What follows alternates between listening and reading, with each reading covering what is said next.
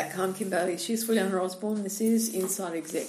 Today we're going to look at uh, sort of a case study, semi case study, and uh, I'll change the industry to protect the people who are involved.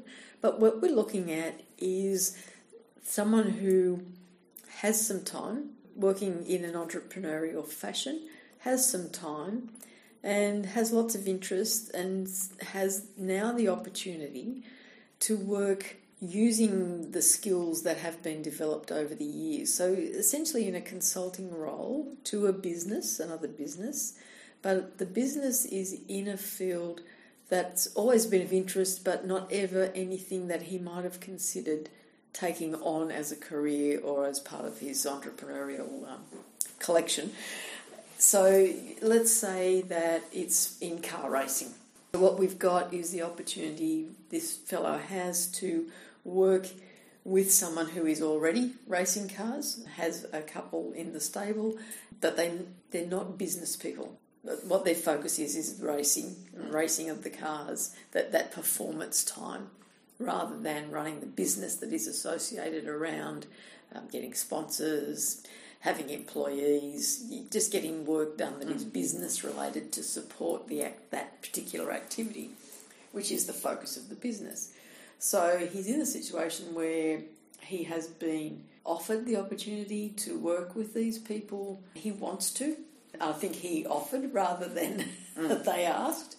And increasingly over the last, let's say, three months, he has spent more and more time looking after that business, suggesting things, trying to help with the day to day running as well as the some forward planning.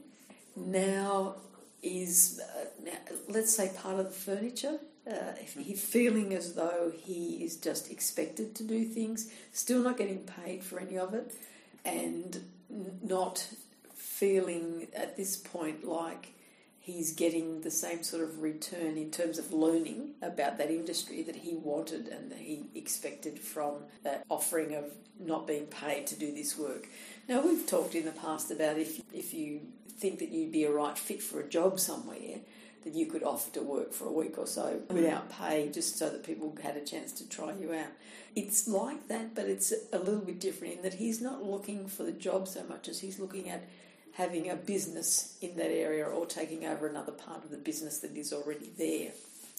So he's gone into the situation thinking about it in business terms, but now feels like he's being used and wasted were the words that he used that his skills are being wasted on the almost the insignificant things that are part of the business and yes he's still learning about the industry but he obviously is feeling that he's not getting the meat out of the, the situation that he would like so where does he go from here given that the owners have decided that they're comfortable with him being the in inverted commas bad partner. So he does all of the nasty stuff. He does all of the bringing the staff back into line or telling them no, they can't get these supplies or have this paint or whatever else it is that they want to do in terms of, of the, the racing activity.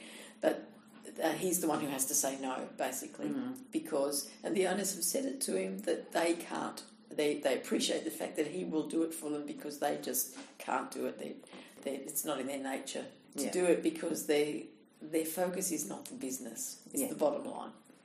So he's the bad guy, but he's in a situation where he has to do the bad stuff, but he has no real authority or responsibility. Mm.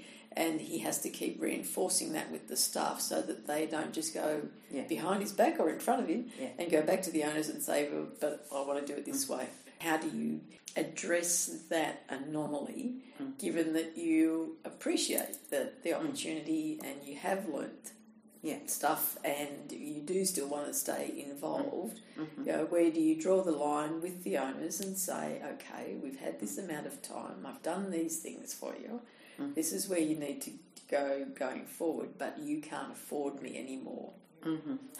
Well, I, I think two things there. Firstly, is looking at it as a business opportunity is this in this example this person is looking more a business and whether that's where he wants to land make an income out of it if that still is the case, I think now he has demonstrated to them that he has value and they're using it and it suits them. What they like about it is that he's doing things they don't like doing and it's not costing them anything. So I think it's time to, to, to make it a bit more formal Mm. and to say, look, this is really good. I really enjoyed it. I know more about racing now than I ever did before. Good industry, etc. Your business model looks quite attractive, and all of that. For me, I can see myself fitting into your business model, and this is what it looked like. But I also understand if you're not prepared to turn it into a business, I'm happy also. Thanks for the time, and I'll just keep we'll keep friends, and that's Mm. it, right? Because at the end of the day, the most important thing is with people from this example, it looked like they're interested in the racing rather than the business, so they don't tune into that. Yeah. So maybe they would really appreciate it if he turned it into a bit more structure and say, okay, you can continue to do that. If you want me to do this, this is what I'm looking at. I'm happy to do it. This is what the dollar sign is for my wages. It's got to be formal. So when I'm talking to people, telling them yes, they can have this supply or no, they can't. It's it's a formal position. They have to. There's no other mm-hmm. way around it, and you have to let me do that and not. I say no and you say yes because you're a nice guy and interested in the racing. That's one. Two, so who is responsible for what and who has authority for what is one. Two, what is the uh, appropriate remuneration and that for that. If you say you can't afford it at all, that's fine. I'm just saying that's a model that can work for you and I enjoyed it, goodbye. Or maybe I can only do it two days if that's all you can afford, and I can do this in two days, but don't expect me to do all of it because I can give you two days to match your budget or mm. whatever. So the options are definitely the first thing is to, to get some structure around it. Either make it clear what the role is and what expected salary is, yes or no. Go out all together and stay friends, enjoy the experience, and go and apply it somewhere else. Or just say, no, this is halfway. I can still help you. I'm still interested, Yeah. and, and we could do it that way. So either ways, I think both parties have already benefited into one exposure to a new industry for the individual. They benefited from that skill and experience this person has, and he also given them future food for thought. If they're not ready now, maybe they can come another time. I think the important thing too is the timing.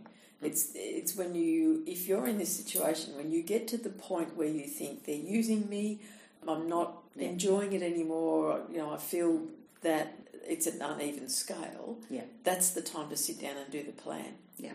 because that's when you will think about what you are worth and you'll be able to review what you've got out of it, what you mm-hmm. can, what you are prepared to offer going forward. Yeah. Not to sit there and inwardly gaze and say, well, why don't they recognise how good I am? Why mm-hmm. can't they see what I've done? You know, all of. Yeah. those those things that are the you know, give yourself ten minutes mm. to have all of that conversation and then move forward. Because if you. Don't move forward, Mm. then you're poisoning Yeah. all of the, the good stuff that you've done already, and, and you get to a point where you resent the whole exercise Yeah. and nothing good comes of it. And, and you might well have lost the opportunity to be in an industry that Yeah. you had never thought of before. Yeah. Yeah. I think we've covered that quite nicely. We'll leave it there. I'm Kim Bailey. She's Fuliana Osborne. This is Inside Exec.